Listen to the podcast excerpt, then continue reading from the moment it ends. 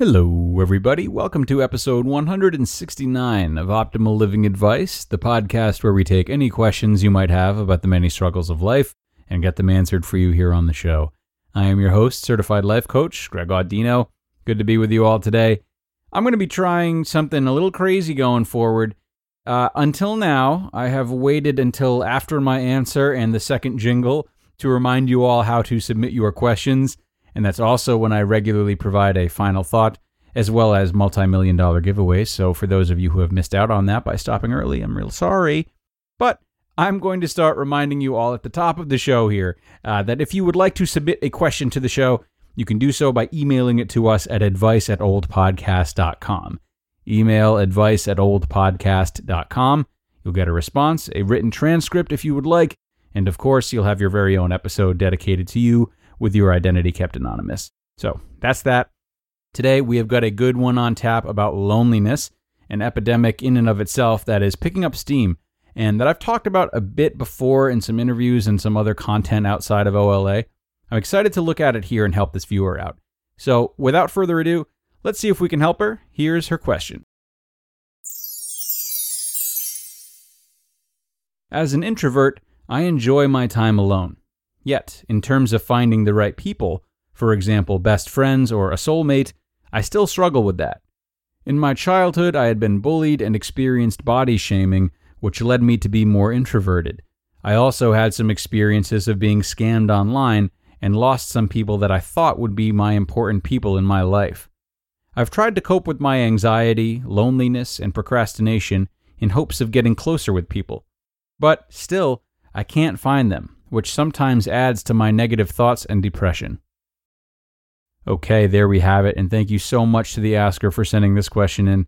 I know this one took a lot of guts to send, and let me remind you that, in spite of your feelings of loneliness, you do have support and care coming from this side of the microphone, as well as thousands of listeners out there who I'm sure will offer the same feelings and spirit. Now, I've got a few ideas for you today. I'm not sure how well they connect to one another, uh, but hey, let me just start talking and see what happens the first thing that jumps out to me is how you talk about these experiences that have led you to be more introverted.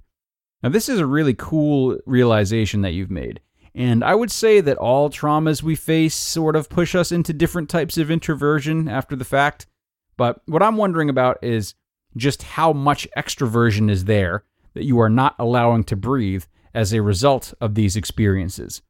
Just how much extroversion have they pushed you out of versus how much was there to begin with? Ask yourself if your commitment to an introverted lifestyle is possibly more reactive and defensive than what you are naturally inclined to do. How many urges do you have to get out and do things now versus how many you had before some of these experiences took place? As you retrace each experience that you feel has led you to introversion, how much did each one change your habits and desires in this way? How do you feel when you do get out and have fun? Do you desire it more, or is it exhausting, overwhelming, and something you would rather not do too often?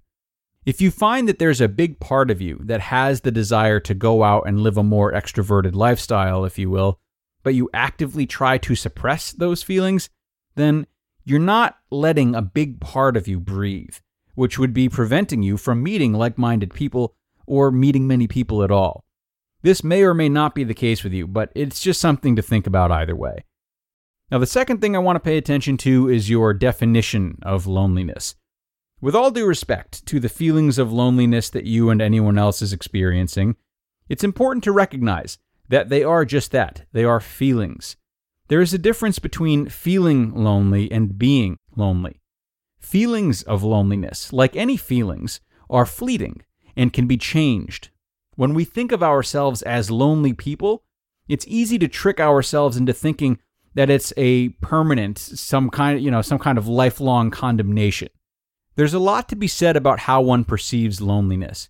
And because it's often associated with being like the opposite of having a strong and bustling social life, it's really easy to forget that people with tons of friends and spouses can still be very lonely. Likewise, some people that have just two or three trusted friends and family members feel like they don't need anyone else.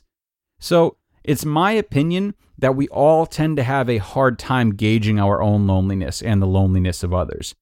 We sometimes forget how much we're cared for by a few people simply because we have a hard time integrating new people. I actually made a video once on loneliness back before the OLA days, and I have in front of me an excerpt that I pulled from it. I just want to read it to you uh, quickly before moving on.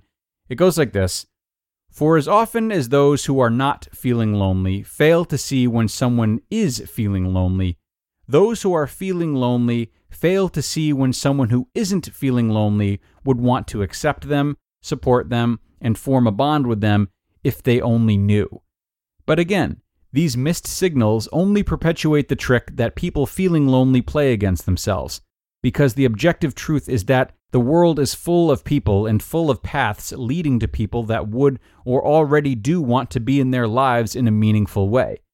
The same way someone who is married with children may perceive those relationships in such a way that they are somehow unfulfilling, someone might perceive a stranger as someone that wouldn't want to open up to them and form a bond with them. The more one falls victim to this trick, the less trusting and comfortable one feels when they do have social interactions, thus perpetuating one's feeling of loneliness. End quote. Very fancy. Just something to think about. Whether or not it changes your perception of your own loneliness, I hope it at least tells you that many others out there are feeling the same way, and that there is a world of people who may be a lot more excited about interacting with you than you assume they are. It's an odd thing.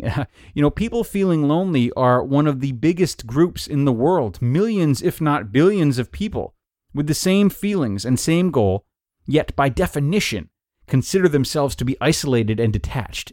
Very interesting. My hope is that this stuff helps you to assess loneliness differently. Uh, if you can, it'll be a good boost to help you bring more openness to interactions with familiar and unfamiliar faces. Maybe they aren't out to get you the same way that people who contributed to your past traumas were. Maybe they're lonely themselves. Maybe they think quite highly of you, but don't express it in the way that you would recognize it so easily. It's my belief that seeing your interactions through this lens will help you to end loneliness, not just for yourself, but for many, many others.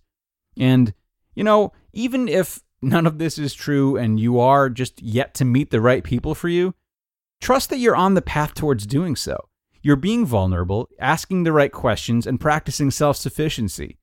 Hopefully, things will start to open back up soon, and you can go about meeting people in the right places based on your hobbies and interests.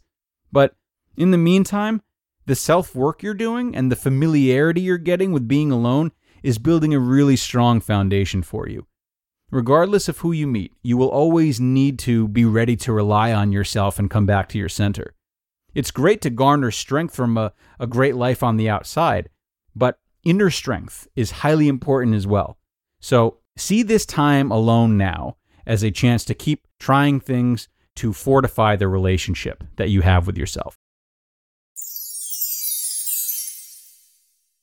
Thank you so much for sticking with this one until the end, my friends. Asker, I hope it helped. I realize some of the viewpoints may sound a little atypical, Hopefully, that's the extent of it and that none of it came off as insulting. But loneliness is one of those concepts that is just very unsettling and tied to very specific imagery, imagery that is not always accurate. So please question that imagery and question your interactions as I encourage everyone to do. Wrapping up now, everyone, thank you once more for listening and to the asker for submitting this question.